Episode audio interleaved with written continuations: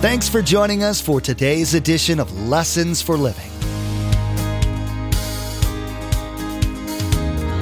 His word so fresh in our hearts abound.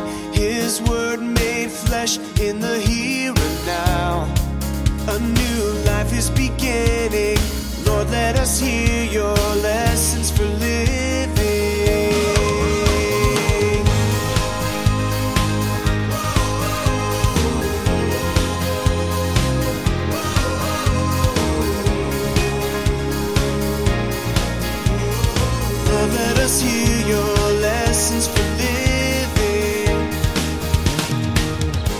See, a person that says, I hope so, well, I wish so, they're not born again. Nicodemus was not born again. Now, he didn't get born again there, he got born again later. In fact, he was involved with the resurrection and the burial of Jesus. He finally came to salvation, a personal salvation in Jesus. So, Peter is reminding those people while they're out there, you can have anticipation, confident expectation, because good things are going to happen in the future. Because I know, Peter says, I'm writing to you, you guys have been born again. People have all kinds of ideas of what being a Christian is like and what things in our life can change after receiving Christ. Pastor Mark, teaching from 1 Peter, reminds us that one of the most significant changes is in our concept of hope. We now have hope in eternal life. We now know for sure that there are only two destinations after we die heaven and hell, and that we're absolutely sure that we're going to heaven. This helps us when we go through difficulties on this earth. Knowing that this plane of existence isn't all there is can bring us some comfort in the midst of our trials. Remember, there's quite a few ways to receive a copy of Pastor Mark's teaching. We'll be sharing all that information with you at the close of today's broadcast.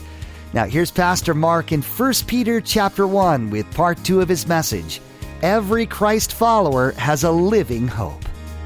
Lord, let us hear your lessons for living. In love, God the Son, Jesus died and shed his blood while we were still sinners. Without the shedding of blood, there was no remission of sin. So here we have the Father involved. Here we have the Son involved. But look what happens. Immediately at salvation, look what happens. In humility, after salvation, God the Holy Spirit came to live in us for a reason. So we could be, think, and minister like Jesus, setting us apart to be the body of Christ, to do God's will. So when you see those three things, you see that becoming a Christian is involved with the whole Trinity. All three of them were together and they all had a part. Now, when you accept Christ, those three things work together and you are, well, we don't use this term a lot anymore, but actually it's a great term. Look at verse three. Praise be to the God and the Father of our Lord Jesus Christ. In his great mercy, he has given us, what's the next two words? New birth into a living hope. By the way, right by verse three, this is the key verse for the whole book of First Peter. So just write it in your Bible. This is the key verse in the whole book of First Peter. He has given us new birth into a living hope through the resurrection of Jesus Christ from the dead. Notice the word hope. The world uses the word hope different than we use the word hope. The word hope in the world is like, I'm wishing it would happen. I hope it happens. Let me give you an example. I hope this new diet I'm on will help me lose weight. I'm hoping it will. I'm wishing it will. Here's another one for you guys. And I'll say this for me. I hope, I'm wishing that Miami might win one more game this whole year. You see how the word is? I, am wishing it'll happen. I hope it happens. That is not the biblical definition of hope. The biblical definition, I want you to write it. It's very different. Look at this. Hope equals confident expectation. What does confident expectation mean? It's going to happen. I know it's going to happen. I am going to lose weight. Ha ha ha ha. Okay, biblically that's different because God keeps the promise. You, forget that. All right, here, let me move right on. Confident expectation to anticipate with pleasure. It's going to happen. Something's going to happen in the future. Look at hope is always the future in mind. I hope it goes good on our vacation. I wish it will. No, spiritually, he's writing to people that are hurting. He says, I'm going to give you some things in the future. You have hope for it. It's going to happen. I'll show you. I guarantee you it's going to happen. You need hope. That's why it's called a living hope. It's not wishing. It's an expectation. It is absolutely going to happen. Now, why can I say it's going to happen? Because this hope knows that God keeps all his promises. Peter's going to give us promises. And God never lies. And those hopes to us are absolutely assured. Titus 2:13 says this, while we wait for the blessed hope, which is the second coming of Jesus Christ, the glorious appearing of our great God and Savior, Jesus Christ. Now, why do we call it living hope? Why not just hope with the great definition? Here's why. Ours is a living hope because Jesus rose from the dead and he is living right now in heaven. Remember one day Jesus said this in John 14. Before long, trying to tell his disciples he was going to leave and they didn't get it. Before long, the world will not see me anymore, but you will see me because I live. You also will live. I have, as a Christian this morning, living hope. I'm going to see Jesus one day in heaven. Guaranteed. Now, why is it living? Because he's living. If he didn't rise from the dead, Paul tells us in 1 Corinthians, we'd have no hope. We'd be like everybody else in the world. But you have hope. It's a living hope, and it's based in the resurrection of Jesus Christ. I will be in heaven one day because Jesus said that the Holy Spirit power that raised him from the dead is the same power that's going to raise us. Can I hear an amen? See, that gave suffering people hope.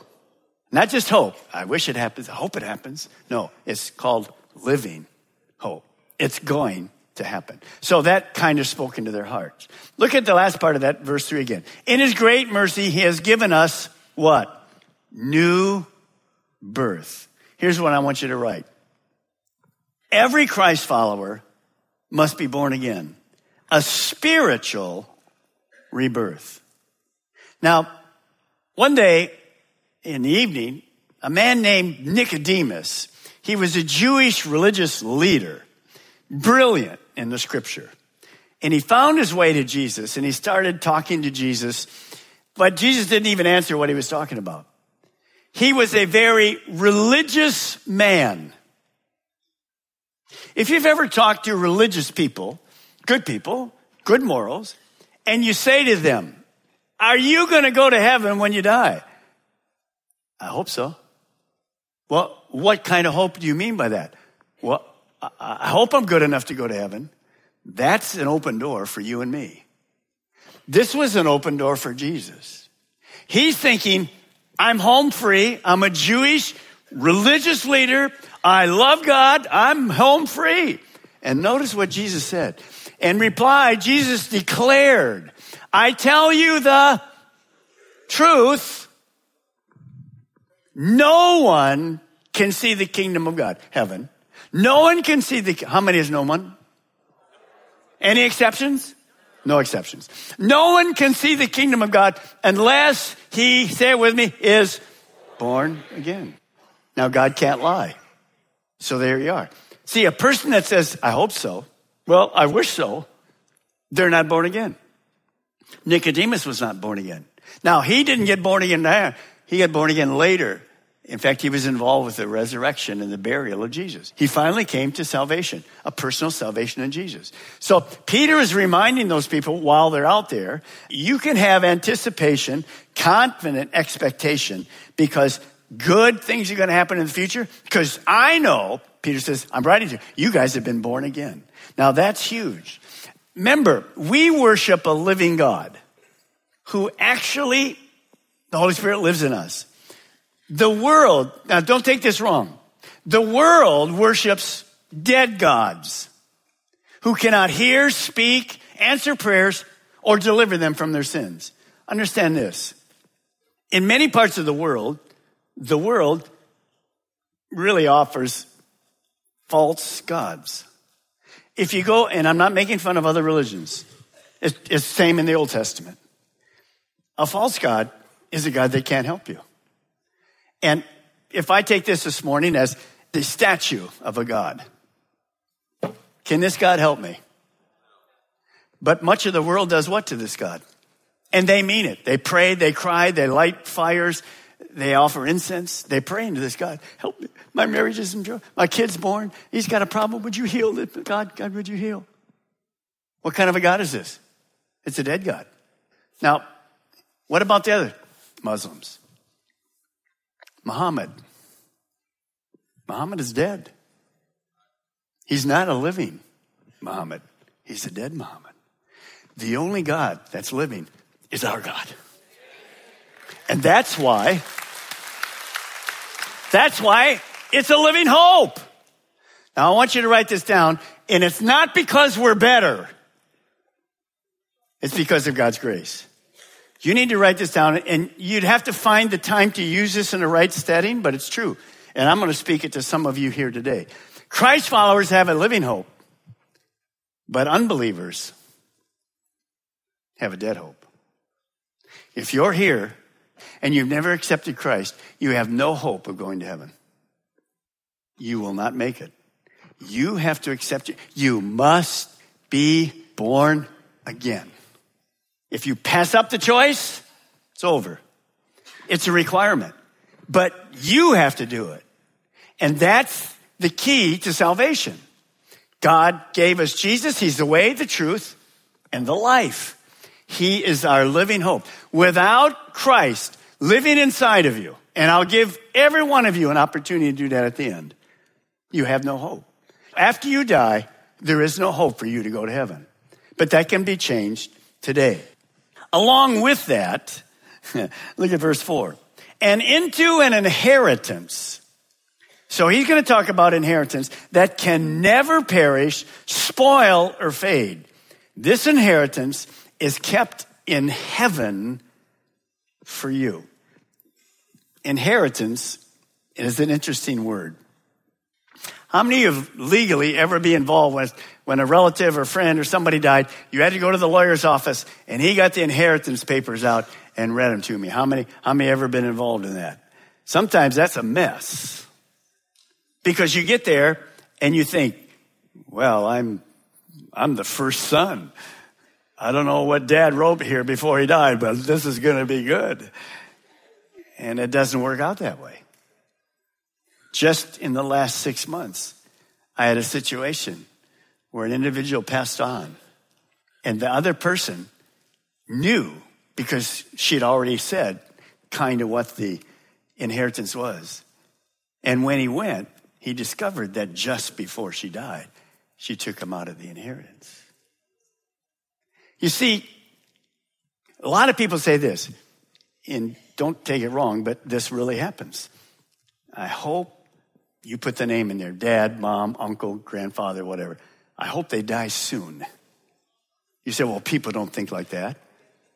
Oh, yes, they do. We have an evil nature.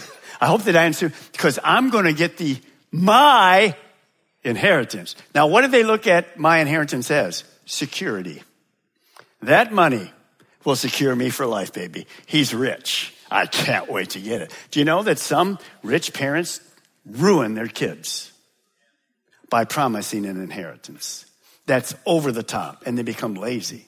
And what happens when that inheritance comes and your security's in it, you've missed the whole principle. Our security is not in money and stuff. Our security is in God. Now look where this inheritance is kept. In heaven.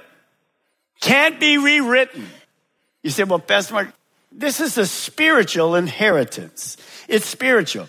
Peter's writing again to those people that are hurting and he's encouraging them. He's basically saying this. You don't see it right now, but the best is yet to come. Hang in there. It's going to be okay. Here's what I want you to write down. Notice what this is. This should be an encouragement to you today as a Christian, to me. Our inheritance is simply this eternal life in heaven, which is guaranteed for a Christian. It is priceless and it's totally secure. You don't have to lay down at night and go, Well, I hope I make it to heaven, God. No, you have the promise of God.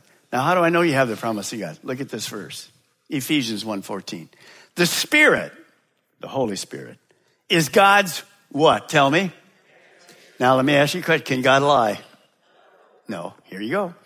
The Spirit is God's guarantee that He will give us the inheritance He promised and that He has purchased us to be His own people. We're the sons and daughters of God. He did this so we could praise and glorify Him. I want you to do something strange this morning. That's not unusual for me. That we should what? Praise and glorify Him. Let's just raise our hands. I don't care if you knew, if you've never raised your hands before, you did at a football game, so come on. Now I want you to look up God and repeat these words God, thank you for my inheritance. When I die, I'm guaranteed to be with you in heaven forever. I honor you. I worship you. I thank you. And I'm excited to see you. Come on, amen. Hallelujah. You didn't know church could be fun, did you? By the way, that's why we're here to worship God for crying out loud. Huh? So Peter's saying to them, the best is yet to come. Just hold on. Don't throw the towel in. Hold on. Hold on. Now, look at verse 5. Who through faith are shielded by God's power. We don't only have the promise of God, we have God's power until the coming of salvation that is ready to be revealed in the last time. So God's power through the Holy Spirit is at work. He's keeping us in our inheritance guaranteed. But sometimes we don't understand what salvation really is. When you became a Christian, the first thing you did is you asked God to forgive you of your sins, which some of you will do today. You accepted God by faith, and that was the first step. There's actually three steps to salvation. Let me show you. You can get this in your notes later so you don't have to waste your time copying it. Number one, the event of salvation. It's called justification. When I ask God to forgive me of my sins, does He? How many?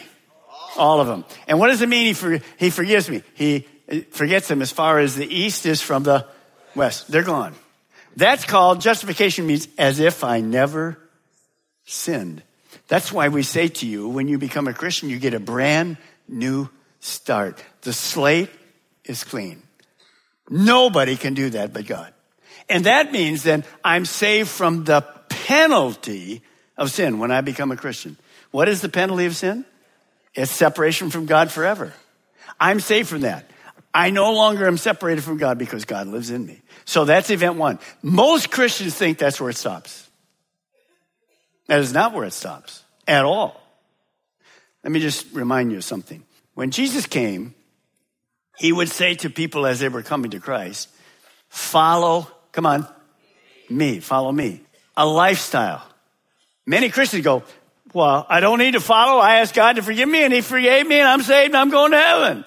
No, that's step number one, but there's more to it. Here we go. Step number two.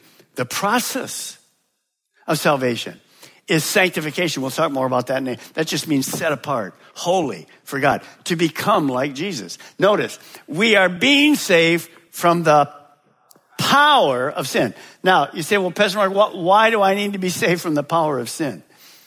Well, let me ask you a question. Since you became a Christian, have you ever sinned? I didn't say just today. Would few like to stand and tell me what you sinned today? Or maybe the wife would like to stand and tell us what that was. No, every Christian still sins. Well, if I'm becoming like Christ and I'm allowing the Holy Spirit through His power, Romans 6, 7, and 8, to help me, He, the Holy Spirit goes, mm-mm, mm-mm. that's warning me. Don't go there. Are you glad for that? I'm glad for that. But how come sometimes I go there? Because I want to go there. But he can come and say, mm, You remember what happened last time? Oh, yes, sir. Thank you. No way. I'm not going there. So I'm saved, not by my power, but by the power of the Holy Spirit. He says, I'll empower you to say, Listen, no to temptation. That's hard because temptation comes all the time. So that's the second step. Number three, the completion of salvation. It's called glorification. We will be saved from the presence of sin. Where will we finally be where there's no more sin? In heaven. Could I hear hallelujah? Because I'll never be what? Tempted again, and I'll never sin again. Why? Because I became perfect. No, because you live in a perfect place, and it's called heaven. So remember, past, I'm saved from my past. I'm struggling right now with God's strength. I'm getting over the power of sin. He still wants me to fail. And in the future, there's my what? That's my inheritance. I'll be in heaven. There'll be no more sin. Everything will be perfect. So he's writing that to these Christians. Remember this verse? Being confident of this, he who began a good work in you will carry it on to the completion until the day of Christ Jesus. I want you to turn to your neighbor and smile and say this God's going to finish what he started in me. Come on, just tell him. God's going to finish what he started in me. Now, who's going to finish it? Yeah, not you and me. I have to work with him. He will finish it. I'm preaching good. That should be many a man's right there. Come on. This is the truth. This is the truth. I don't have to worry about the finish line. I'm going there. And God's going to help me. Now, look at this. You won't like this verse. I just tell you that up front. You won't like it because of the last word in the verse. In all this, remember who he's writing to, you greatly rejoice, though now, circle these words, for a little while, you may have had to suffer grief in all kinds of trials. So, Peter is addressing what we know in our world. We know there's spiritual battles everywhere. Peter learned from Jesus.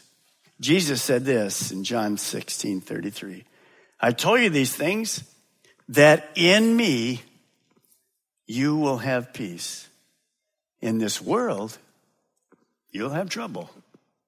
But take heart, I've overcome the world. Another time, Jesus said this if they persecuted me, they're going to persecute you. Well, I don't like to hear that, but that's exactly you understand this next statement. All of us understand it.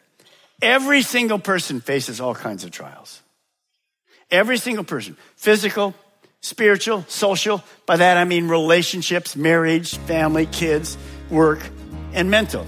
Depression, discouragement, throwing the towel, forget it. I'm just not interested anymore. We all face those trials. But notice what Peter says.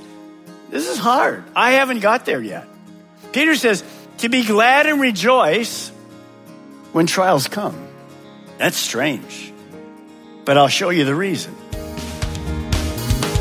We learned today that the hope the Christian has doesn't include the word maybe. It is a confident expectation that God will do what he promised. As Pastor Mark has taught, this gives great comfort in difficult times. The Apostle Peter was trying to encourage his readers by reminding them of this truth.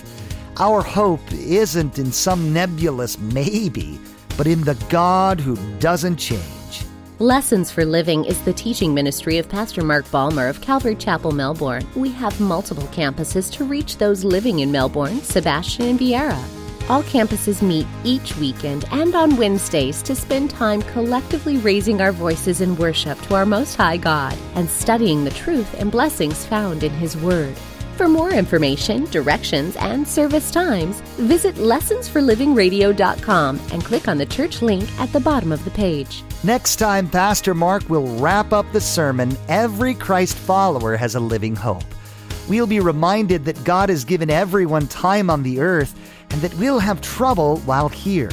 We will hear about why our faith has to be challenged by hardship and how trials are an opportunity for us to experience the peace of God and to learn how He's making us like Jesus. We've run out of time today, but we do encourage you to tune in next time as Pastor Mark will continue teaching through this series, Living Life with Living Hope. That's next time on Lessons for Living.